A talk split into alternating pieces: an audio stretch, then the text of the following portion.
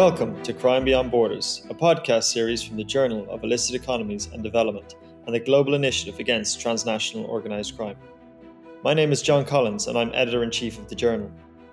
Let's start off by briefly explaining what the Journal of Illicit Economies and Development, also known as JIED, is. JIED is an independent academic journal run by the Global Initiative and published by LSE Press. It's a peer reviewed, open access electronic journal publishing research on the relationship between illicit markets and development. You can find a link to the website in the summary to this episode. In this second episode, we're going to discuss the relationship between illicit economies and the concept of urban peace. In particular, we're going to look at the application of urban peace as a way of thinking about policy responses to the dynamics of crime, violence, and exclusion that are associated with illicit economies. With me, I'm delighted to say that we're joined by Dr. Achim Wennmann, who is Senior Researcher of the Graduate Institute of Geneva's Centre on Conflict, Development and Peacebuilding, CCDP, and also the Institute's Director for Strategic Partnerships. Merve Kanya is an advisor for the German Development Cooperation, GIZ, in a decentralization and local development support project in Libya.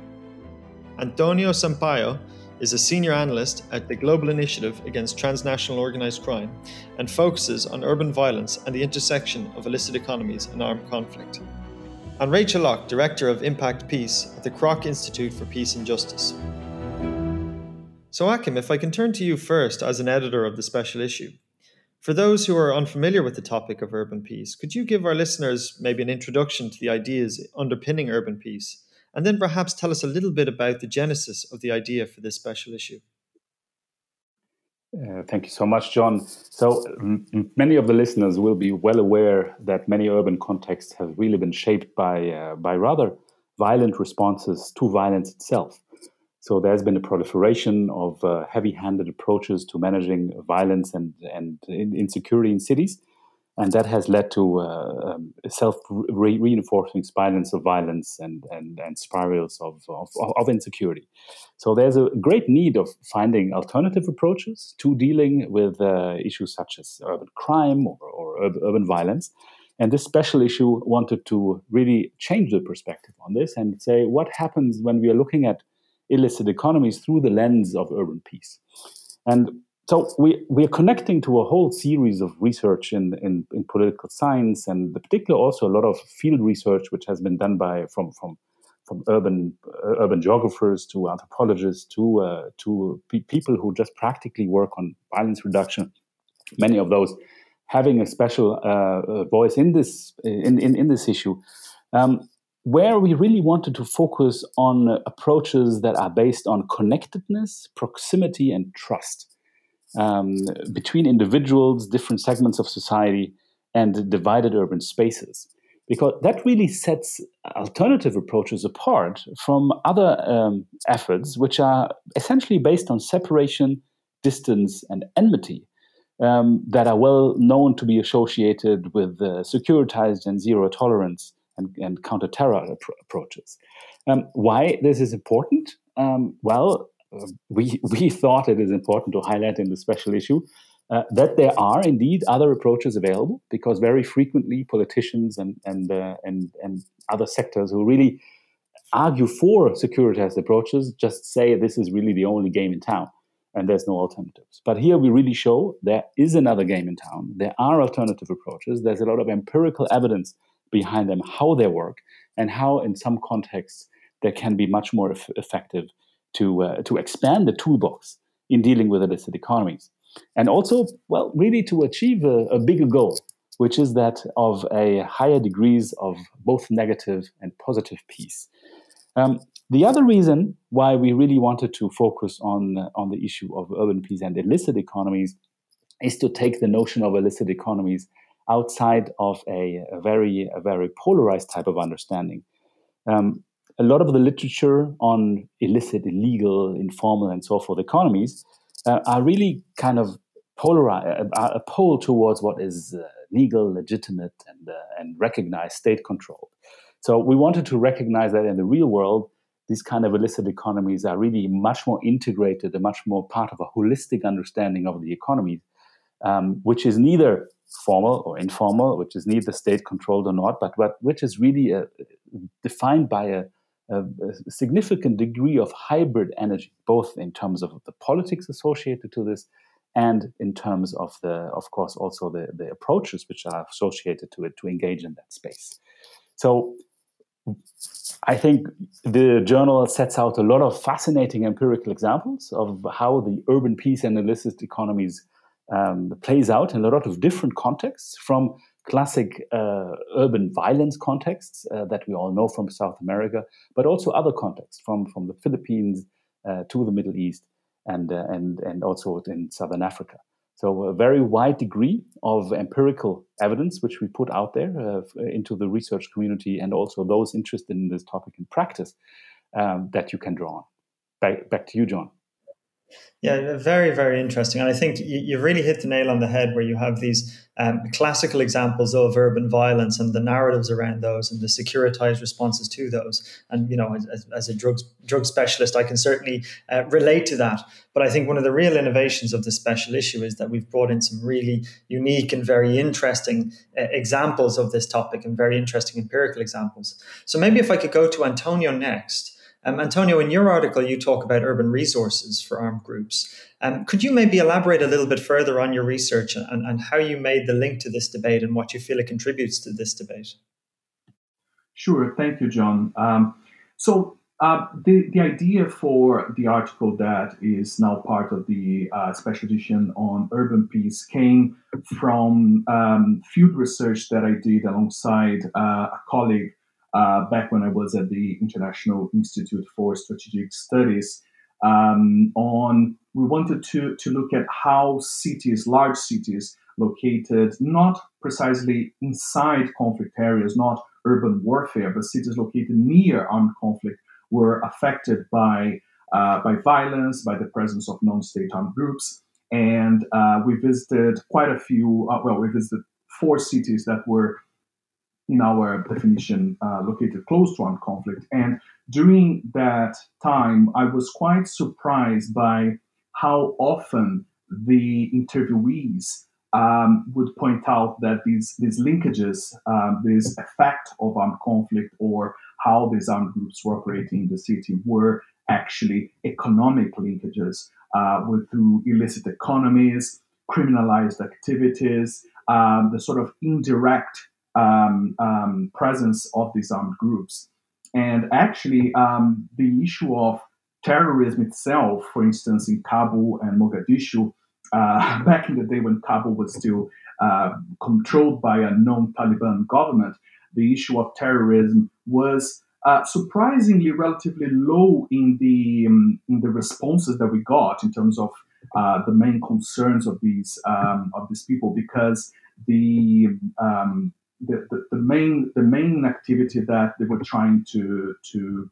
to tackle was um, was the presence of these groups through economic means because it was also part of how they operated in those cities. So um, the the and, and from that uh, I, I, really started to think about these illicit economies that are exploited not by purely um, economic or purely materialistic motives and groups, but also uh, by groups that are linked to more ideological, political, and even sometimes even religious extremist uh, um, uh, causes. So the concept of urban resources that I, I explain in the in the in the article is really the um, the, the instruments that make these cities attractive for armed groups. So, in traditional conflict studies or in, and theories of armed conflict, cities have all, have traditionally been considered um, areas hostile to rebel groups, insurgents, etc., because they are closer to government uh, security forces. But in fact, with the perhaps the recent trends, um, recent as in the in recent decades, um, of rapid urbanization in both developing and, and fragile contexts, uh, really the opportunities for these armed groups to exploit um, service provision, to extort businesses in cities because of overstretched and overwhelmed uh, law enforcement and rule of law and other state institutions, I believe has increased. Um, so, so urban resources are really the instruments, uh, the, um, the, the economies that um, armed groups uh, exploiting cities for material gain, but also linked to their political agendas. So it, it strengthens the political agendas through the, the, the, the profit that they make, but also by uh, allowing these groups to have a presence in these cities and, for instance, to replace the state in some in some areas as essentially tax collectors. Um, so these are the urban resources that that make cities attractive uh, for armed groups to make them, you know, um, brave these cities and risk being closer to government security forces um, for for the profit and for the, the opportunity that they offer. Very interesting, yeah. And and um, uh, Rachel, as we think of this at a, as, at a conceptual level at the outset, um, could you maybe tell us a little bit more about, based on your article and your work, how our our, our, our shape, our narratives shape or influence our thinking about our responses to organized crime? Yeah, thank you. Um, so I think it's worth sort of again at the conceptual level, starting with understanding that very often the way that we speak about crime, about organized crime uh, in particular, is in sort of technical, cold, or definitive ways. Um, so that's very often rooted in legal structures and systems. We talk about reinforcing the rule of law. And what we neglect in those conversations is to understand that all of the language that we're using and the um, the legal doctrine that we are applying is all shaped. It's all shaped by by people, um, very often shaped by people in positions of power and authority, um, and it shifts and changes over time. But we, without a sort of historical context to how we are even at the very outset labeling or talking about groups or individuals, what is allowed to happen, what we allow to happen, is the creation of pretty over, overly simplified narratives and the creation of um, sort of discussion of rule of law and discussion of criminal activity that is ahistorical, that is um, not rooted in a full understanding of power inequalities and power systems and structures. So, for example, in my own country here in the US, um, in many in many states, uh, loitering is considered a crime, right? Um, and uh, that people are the people who are punished for that crime, the people who are uh, arrested and prosecuted for that crime, are almost always the people who are already disenfranchised and marginalized by the state, most typically um, black and brown individuals. So there is a clear sort of connection between power structures, between um, the way that those power structures shape and form the narrative, and the way that that narrative then gets embedded into what what um, becomes sort of simplified technical um, ahistorical and non kind of um, uh, diagnose diagnostically clear systems of power. Um, so I think that's a really important thing for us to acknowledge at the outset, um, and to acknowledge that very often when there is a a spike in violence or there is a spike in criminal activity or some kind of crisis, and then this obviously has been particularly um, paramount in the last two years as we have seen the rapid rise in uh, some forms of violence and some forms of criminality, although alongside drops in other forms as a result of or connected to the dynamics of the pandemic. That when there is some kind of crisis or some kind of sp- uh, spike, this creates even more space for the pre existing narratives to be used to come into the fore for very um, typically heavy handed, kind of state led responses that do not take into account the need to be much more diagnostically clear and the need to be much more um, kind of understanding again of the the historic um, disparities that may be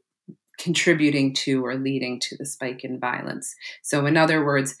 increased violence creates a demand for the state to do something about it, the state responds to that demand by reinforcing already uh, typically kind of discriminatory, ahistorical, and often punitive and rep- repressive responses. That collection of responses does very little, in fact, to reduce violence um, in the medium to long term. It can have effectiveness in reducing violence in the short term. I use the word can with emphasis, um, but it does nothing, and studies have shown this, to reduce violence and criminality in the medium to long term. More distressing, those types of responses, and Achim spoke about these in his um, comments at the beginning of the conversation, do nothing to reverse the structural inequalities within the system. Uh, and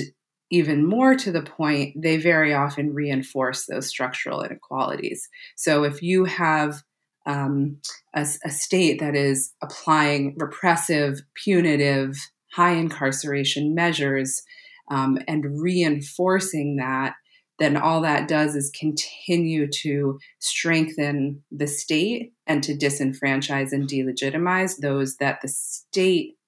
uh, is sharing a story of being um, criminal or illegitimate or illicit or whatever words are used as it reinforces these power structures. It does nothing to lower your violence levels and it reinforces inequality within the system. It's um, really, really important that we push forward and these conceptual kind of challenges, if you will, to the way in which we talk about criminality writ large, violence writ large, so that in the best of times we can be reforming our systems in such a way that leads to more restorative practices, that leads to more equality within the system, and so that in the worst of times, again, when you have a crisis or a spike, that we're not kind of um, uh, bouncing back to the most knee jerk reaction and creating space for more repression and more punitive measures. Very interesting, and, and and I think in that in that vein of and, and focusing on elite actors, uh, Merve, could you perhaps tell us a little bit about your work uh, focusing on the role of elite actors in, in localized political uh, settlements and what sort of concrete approaches we can use to understand uh, these issues? Of course. Uh, thank you, John. So, um, as Rachel's article speaks about um, labeling and referring to such as illicit actors and, and narratives, um, mine really uh, tries to argue and make a case for that we need to find some pra- practical um, solutions to engaging with them. Um, and I draw from the context of Syria, so bring um, the special issue to, to another setting, context of war in cities, and, and argue that um, drawing from both uh, literature and emerging insights that are that have been written uh, by various scholars from various fields for many years, that um, uh, peace building needs to change and needs to localize and needs to engage with uh, such illicit actors. And um, as, a, as a potential way for doing so, I suggest uh, supporting insider mediators. And um, for that, um, I, I, draw on the one hand from uh, field work I've uh, conducted on the case of Syria, particularly um, the case of reconstruction in uh, two neighborhoods in Damascus and housing and property rights there. Um, interviews with uh, civil servants from uh, the by then current but also former Syrian government as well as aid actors and how um, their approaches are working um, or not so much. Um, as well as the uh, literatures um, that I've already mentioned. Um, and the cases really, really show, particularly from uh, the insights on the ground in the two neighborhoods, Basatin Razi and Karun, that um, uh, local actors um, that are recognized by the people on the ground and all the conflict parties um, that are involved in the Syrian conflict are able to shape um, the interests that are up for debate um, perhaps what Antonio in his article is referring to as, as urban resources, so to say, just in a in the in the context of a conflict in the city or conflict over uh, these urban resources in a, in a city at war. Um, uh, and that they can um, change the outlook um, of uh, warring parties in um, to a conflict. Very interesting. Um, and, and I guess to, to bring it back and to, to broaden it slightly, because we've heard a very, very uh, impressive array of, of geographic coverage of, of this special issue already. But I Achim, perhaps as, as, as one of the issue editors, you could tell us a little bit more about some of the, the other areas that were covered and uh, some of the other examples that we saw throughout the special issue. Yeah, John, and let me perhaps uh, do so by looking at some of the, the, the, the, lessons learned which are coming out of this. Now, I think there's a, an under underpinning uh, story which comes out of the out of the case studies, the empirical material, um, which is about the, the the key strategic importance of the illicit and the informal economies in cities as a source of resilience um, for people and um, in, in light of ever increasing challenges with which they're facing. So if we're looking at the uh, at the amount of uh, turbulences which cities are going to uh, experience in the future with respect to climate change, geopolitical changes, and also technological innovations, um, a lot of the resilience factors are exactly rooted in this illicit and informal economy. Hence, if we really want to unlock this this field of um, this field of resilience, uh, many of the cases show how this can be done by adopting so-called multidimensional approaches. Um, um, so, if we're looking at the, the, the, the, case of Thailand, for instance, it was fascinating uh, to see how different kind of actors uh, work together in diversifying off-farm income through value-added processing, entrepreneurship, trading services, and tourism, um, and uh, other demand-side issues. So that was fascinating how different constituencies brought together different ways of working in order to uh, to diversify in this case from an over reliance of a drug economy. Now, if we are looking at a study of Cracolandia in Sao Paulo, for instance, we, we can we could see how uh, different approaches included the housing and relocation policies, uh, work on the promotion of income generation, and also health and, and social follow up with, with specific target groups. So all of this points to the fact that this this this uh, infatuation about heavy-handed approaches, you know, to be the the the, the, the instrument that that solves it all is, is completely one-sided and of, is, is somewhat blinding. In fact, it it made me in the in the conclusion of the of the special issue to reflect about how, in fact, antibiotics work. Um, that basically try to uh, uh act like a sledgehammer on the body um, in order to to try to to get everything out of the body which is not supposed to be there. And in a sense, heavy-handed approaches and securitized approaches work in the same way. And we all know if you take too much too much antibiotics, um, they're not going to they, they, they won't work anymore. No, so here it is not, and this is another lesson which comes out of the case studies. It's not necessarily about no heavy-handedness or no securitized approaches or no no uh, pressure politics. No, it's about really understanding the right dosage of these instruments, of the use of these instruments, but as part of much, much, much bigger uh, in, in instruments. Um, so the quintessence what the case studies show um, again one of these these uh, these these things that run way through the case studies is the need for strong coordination and of course if you have to bring together and and make different constituencies and policy approaches work together, you need to have somewhere the, the, the coordinating hand that, that makes it all work. And the strength of these coordination mechanisms have also defined the, uh, the utility and the successfulness of these multidimensional approaches to work. But this also created a caveat because having these capabilities of very uh, well organized uh, capabilities that are already in systems and cities is not something that is in uh, in in uh, in a very healthy supply in most cities. So one has to also uh, uh develop a kind of a, a, a sense of humility um, in the uh, deployment of these multidimensional approaches and really adapt the type of uh, element, the type of instruments that are deployed and that are mobilized in a sense to to the um, to the to the to the capacities which are um, uh, existing in environments. Now, a, a, final point which I'd I'd, I'd come to uh, is the notion that Rachel spoke to the the importance of a granular understanding uh, and the territorial also of the territoriality of the illicit economies, because under, having that granular understanding really makes all the difference in terms of not falling into the trap of uh, the, the, the, the use of overall generally policy approaches to wanting to unlock Ill- illicit economies. So, where this overall points to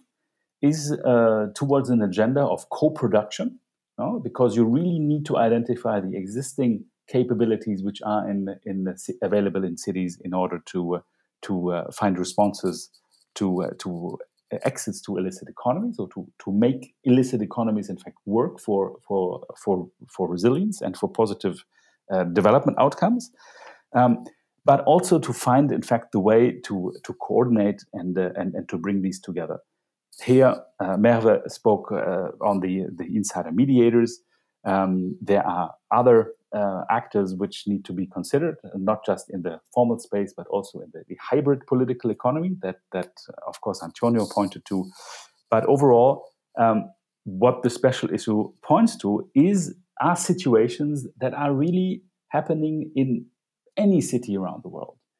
Uh, so these are not just a handful of case studies which are which we have which we have selected, but for us as the editors, these are case studies which are showcasing broader trends,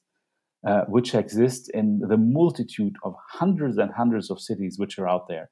and which are growing very rapidly at the moment and which will be the future flashpoint of violence and insecurity. Very interesting. Yeah, thanks, Achim. And and maybe if I could use the host prerogative as, as, as somebody who contributed to one of the case studies as well to just you know, I, this this may seem quite a conceptual discussion, but there's very significant pragmatic implications for it. And you know, if I think of the drugs discussion, where we have a, a, UN Commission on Narcotics Drugs, we have a UN Secretariat, the UN Office on Drugs and Crime, and they have a specific mandate and a specific way of looking at this issue. And when we tried to break down that silo and try to apply the principles of urban peace to some of these discussions around development or alternative development uh, with regard to drugs, and we used the case study, as you mentioned, of Thailand and and, and this this specific uh, uh, project that's being run in nor- northern tr- Thailand to try apply principles of development to to areas affected by urban drug trafficking. You run into very significant institutional ob- obstacles to do that. And there is no crossover of discussions between these various parts of the UN and these various mandates and these various agencies trying to address what is fundamentally the same issue, right? Uh, conflict, violence, insecurity, all these issues. But they're all taking a very siloed approach to understanding it, to, to, to dissecting the problem, and trying to come up with policy responses. So, in the UN case, for example, um, we talk about urban development, or sorry, we talk about alternative development with regard to drugs. And certain parts of the UN say that purely means rural. That does not apply to urban, or anything to do with urban and drugs is the is the realm of criminality and, and crime control.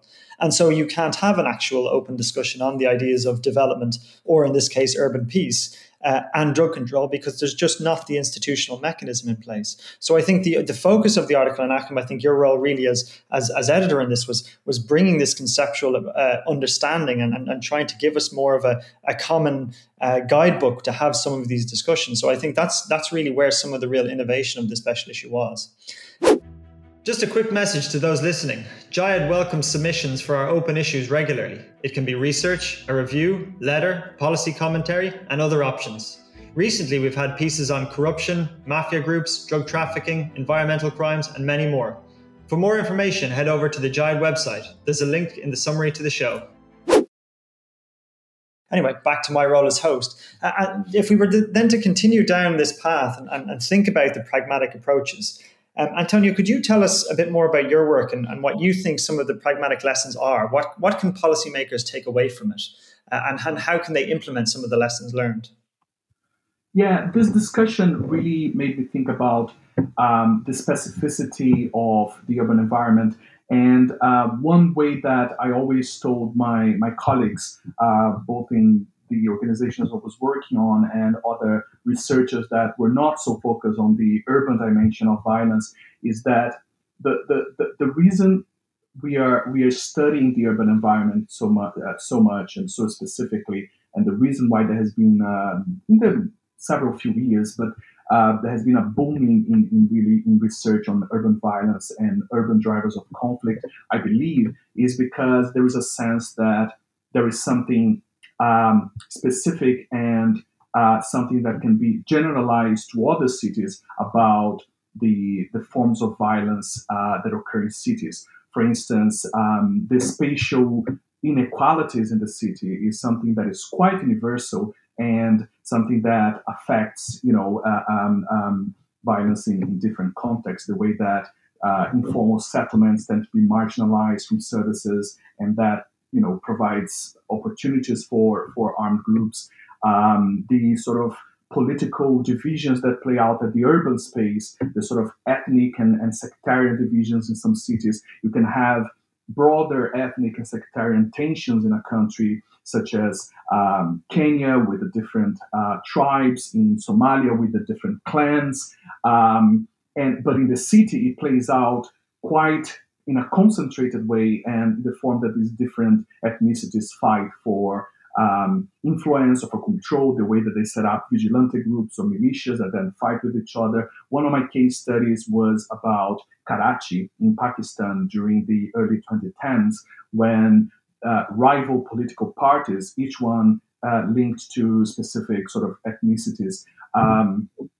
really fought among each other for control of illicit economies. But these illicit economies were then and land, and these resources were then used as political tools for these armed groups to and, and the associated parties to then um, uh, give out or, or favor their constituencies uh, in prejudice of, of the other. Uh, so, so these these sort of interests are profoundly linked to the specific urban environment. They wouldn't have such um, rich and and valuable resources concentrated in such a density in such small spaces in a rural area you know so that's not to say that the uh, violence in rural areas of course is not important but that the urban environment also has specific sort of um,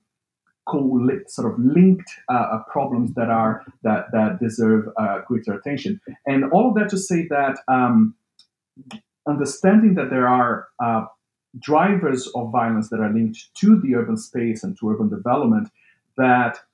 it is really a challenge for urban for policymakers to um, come up with solutions that address these more deep-rooted political social issues in cities. Uh, the, the way that uh, as Rachel described and as Achim also also mentioned, the sort of uh, excessive use of the purely repressive tools of the state, uh, to me, um, sound like a, um, a, lazy sort of uh, policy response because you're you're you're in the hopes of defeating an armed group. Um, which is a model that you know uh, is more applicable to to old style wars in the in the rural area, and you're not really addressing the um, the opportunities, the the governance gaps, and the illicit economies that you know we in the in the expert community have been pointing out and providing evidence about for many many decades. You know, um, so so. So I think that the, these findings, these articles, and uh, this research really provides opportunities for policymakers to go deeper into these um, drivers and and and socioeconomic and development issues that are uh, more profound than simply shipping out um, uh, police officers to raid, you know, a certain a certain number of urban area. Yeah, interesting. And Rachel, I, think that that leads in nicely to, to to your work. So maybe you could think a little bit further about some of these pragmatic lessons or pragmatic lessons, and, and maybe even some specific examples that you've worked on. Um, so I, w- I will, but I before I get into pragmatic lessons, um, I do think there's two points that are that are worth making. Um, one going back to what John was speaking about in terms of sorry, uh, John, to what you were speaking about in terms of the UN uh, system. I think um, it is worth reinforcing over and over again that um, the Sustainable Development Goals and Agenda 2030 created a, a universal and integrated framework for action. And yet, the, the less that we speak about it and the less that we invoke uh, the fact that this framework for action exists, which uh, as articulated, should allow for, and not just allow for, but compel the different actors within our UN system, our multilateral system, uh, to work together towards these ambitious goals and targets. Um, the less that we speak to that, the more that we allow for that fragmentation to continue, which says that you know crime uh, or that that we only talk about sort of um, illicit activities with a criminality based approach and we don't connect it to what's happening from a development perspective and we don't connect it to a human rights perspective and we don't think about inclusion and what's required for peaceful societies and how we advance justice for all right so my article also really tries to point out that there is this space that's been created by agenda 2030 but the creation of space does nothing unless you actually leverage that space that's been created. And I fear that we have put a lot of work into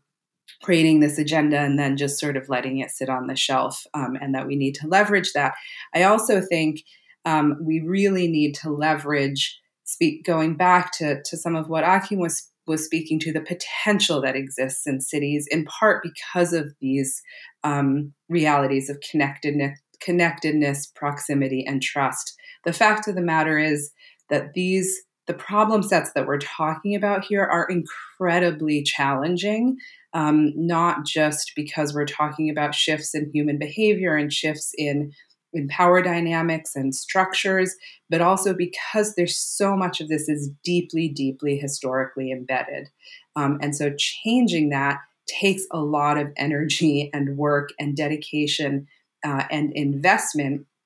and the potential that exists in cities because of the resources in cities, because of the connectedness in cities, and because of that ability to sustain conversations and discussions over time, which helps to create trust, is huge. And where we've seen real progress in, in violence prevention, some of which is associated with organized groups um, and illicit activity, some is less organized, you very often have um, have locations, have cities that have really invested not just in understanding the accountability mechanisms and measures that need to be brought to bear, but also in really understanding how to leverage um, and how to to deepen trust between communities, between communities and the state, um,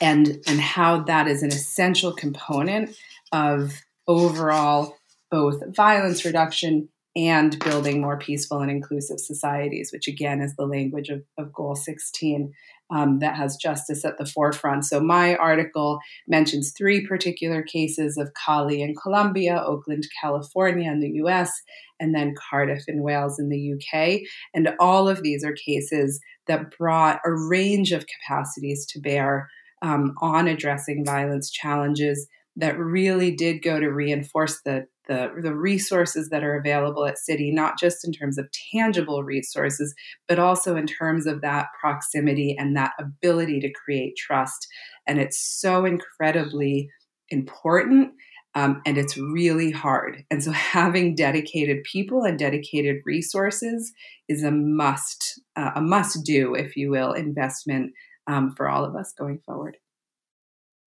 Great. And, and Merve, same question to you. What, what do you think uh, some of the pragmatic and practical lessons you've learned from your research that we can apply?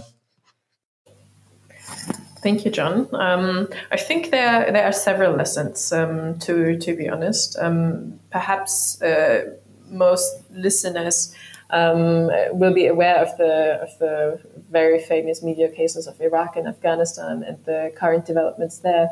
And um, what has been discussed in literature and also the literature I'm drawing on in the article is that um, much of these developments um, are, are, happening because the interventions we set up um, years or even decades ago um, do not take the political economies on the ground uh, enough into account as they should. Um, and they're underestimating um, the influences our own um, aid interventions have uh, and and um, the effect they have uh, yeah for cities uh, and national levels um, and other societal groups so to say and um, these lessons that are actually out there are at risk of being repeated um, in Syria to to be frank um, so the article tries to promote political settlements theory as one potential tool for for approaching this and finding entry points for engaging um, with uh, local political economies on the ground. Um, so, so to say that, um,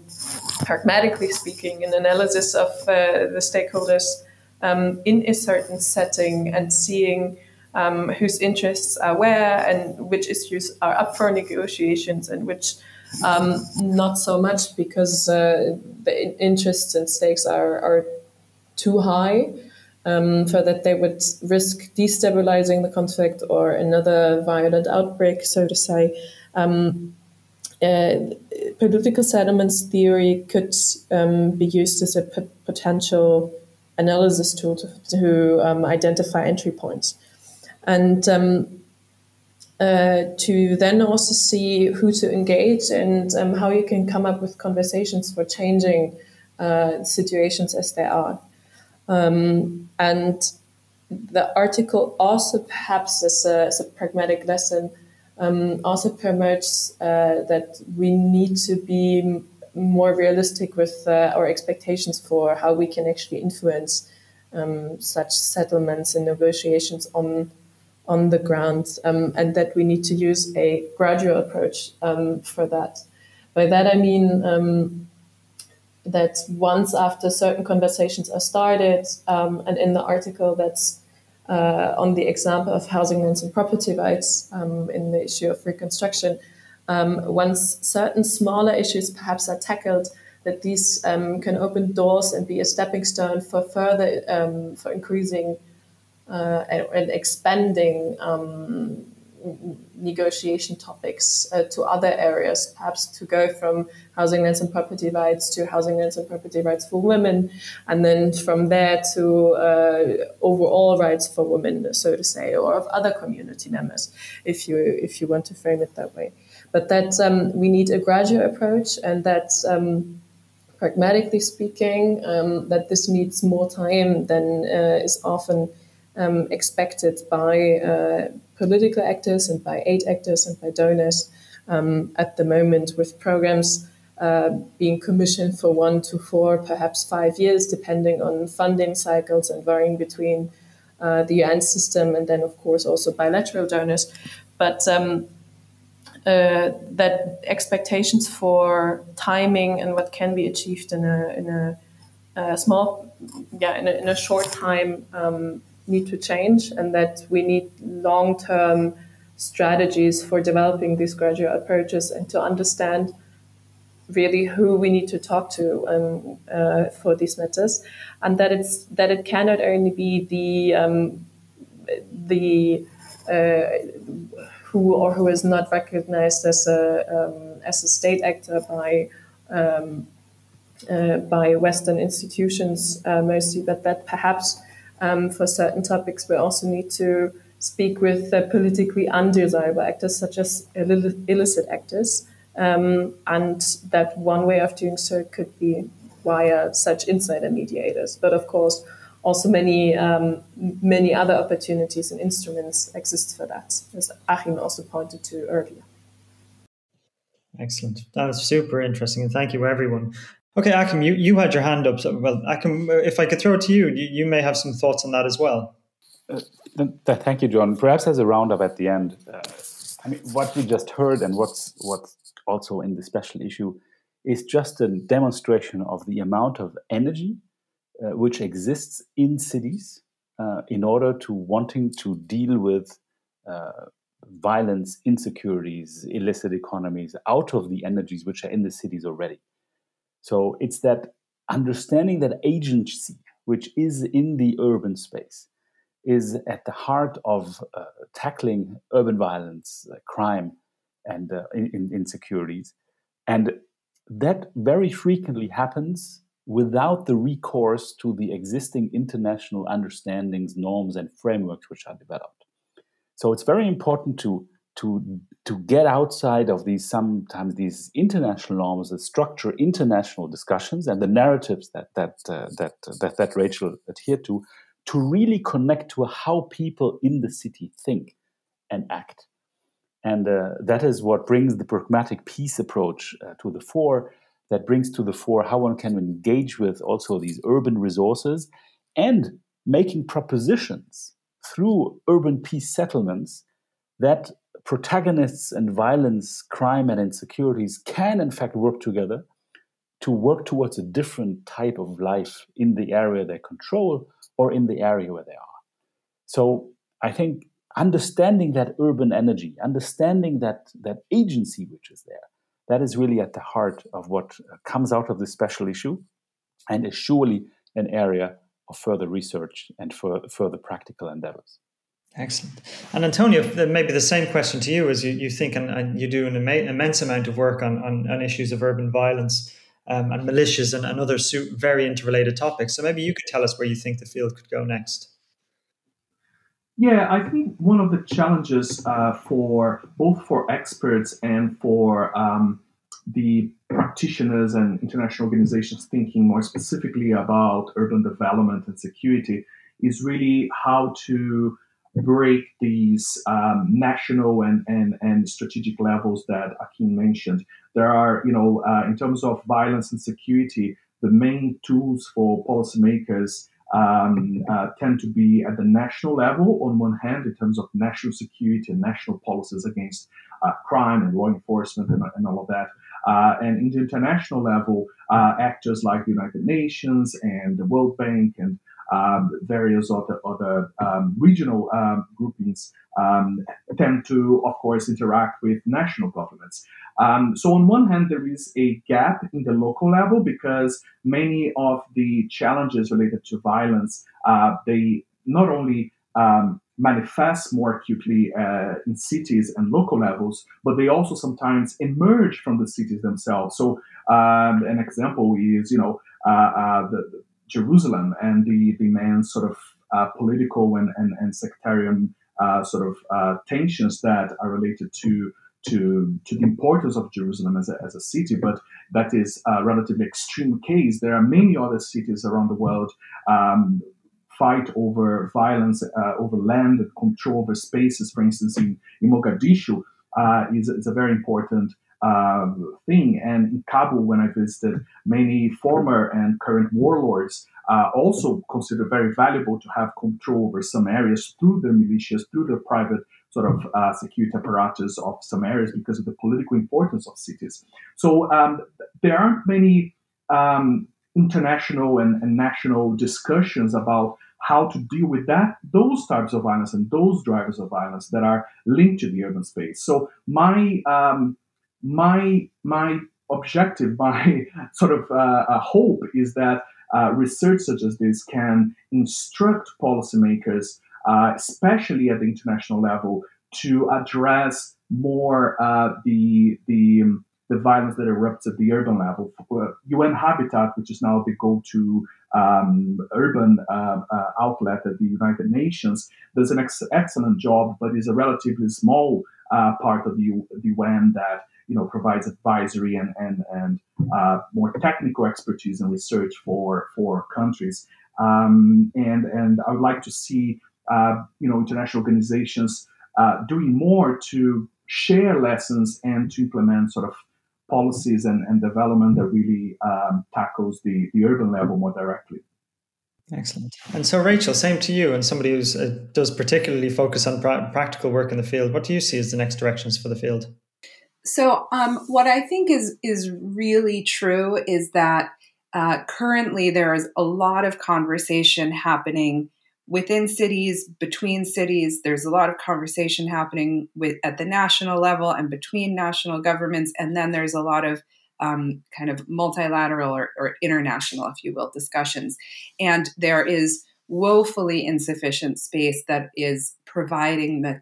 what I call the connective tissue, right? Or recognizing that there are um, really important discussions that have to ori- orient around the way in which national policy influences um, and creates space for certain conditions at the city level, the way that cities um, can take advantage or leverage some of the international uh,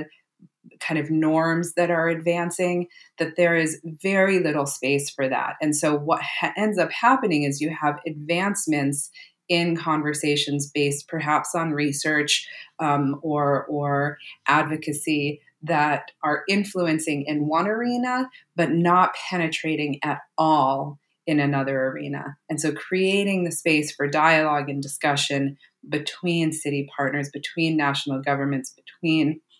international actors, UN systems, et cetera, is hugely important. Um, and I, I, think of this in no better way than when I think about some of the work that I've done um, in Mexico, in particular, around violence, where there's, if you don't start by understanding and recognizing just different jurisdictional responsibilities and authorities of the various different security actors, if you don't start by understanding the way in which international and I will say particularly US pressure towards the Mexican government at the national level influences um, the way that the government in Mexico City applies pressure um, to, to states or mobilizes the federal security actors and how that then influences violence dynamics um, and competition among um, what what many would deem illicit actors and state actors, then you're just not understanding the problem. And if we if we continue to sort of have these conversations in silos and in our in these um, separated kind of policy arenas, we will not get to better solutions. Um, so I would say that that is uh, of urgent need. Many others, but I'll I'll leave it there. Excellent. And, and certainly last but not certainly not least, um, Merve, if, if you could uh, give us your thoughts. Of course. Uh, thank you, John. So um, I think next then would be really, um, and what is already happening uh, to a certain extent is how, how, how can this knowledge that political economies need to be taken into account on the local level um, be operationalized into practice? Um, and there is already um, a lot of uh, debate and developments out there. Just um, uh, to to give a few examples, the World Bank already um, last year, uh, slightly before the um, special issue actually came out, already published a, a report, uh, "Building for Peace," in which they acknowledged. Um, many of these insights uh, and called for uh, member states and, and um, and others to um, putting these into practice. And as far as I'm aware, um, the UK and Germany are already um, trying to follow up with this. Um, Germany just um, re- recently, the bilateral uh, implementing agencies there recently issued um, reports on transformative reconstruction, so, as an example, where they were trying to come up with concrete suggestions for how this knowledge can be put into the projects um, they they are implementing, but also um, and this uh, again brings it then back I think to the to the concept, conceptual and, and, academic level, but also recognizing that there are the constraints in in, in which they're working at, um, particularly the legal ones and political ones of the actors they are mandated to work with and, and which ones not, and then funding cycles and for what uh, money can be spent and through which channels, um, who one can be talked with, uh, and of course also uh, media spotlight um, uh, on all of this because um, uh, political. Uh, and and development political um, developments have been following a certain path for a long time, uh, and changing uh, such a path, um, of course, uh, re- requires patience, um, both from implementing agencies, from donors, uh, and um, yeah, everybody who was part of the conversation. I'll wrap up there and just say thank you to all of our participants. Thank you to everyone who took part in the special issue.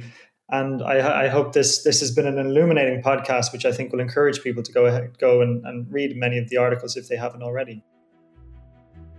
That's it for this episode of Crime Beyond Borders. I'd like to thank Achim Wennmann, Merve Kanya, Antonio Sampaio, and Rachel Locke for joining us. You can find the link to the special issue on urban peace in the summary to the show.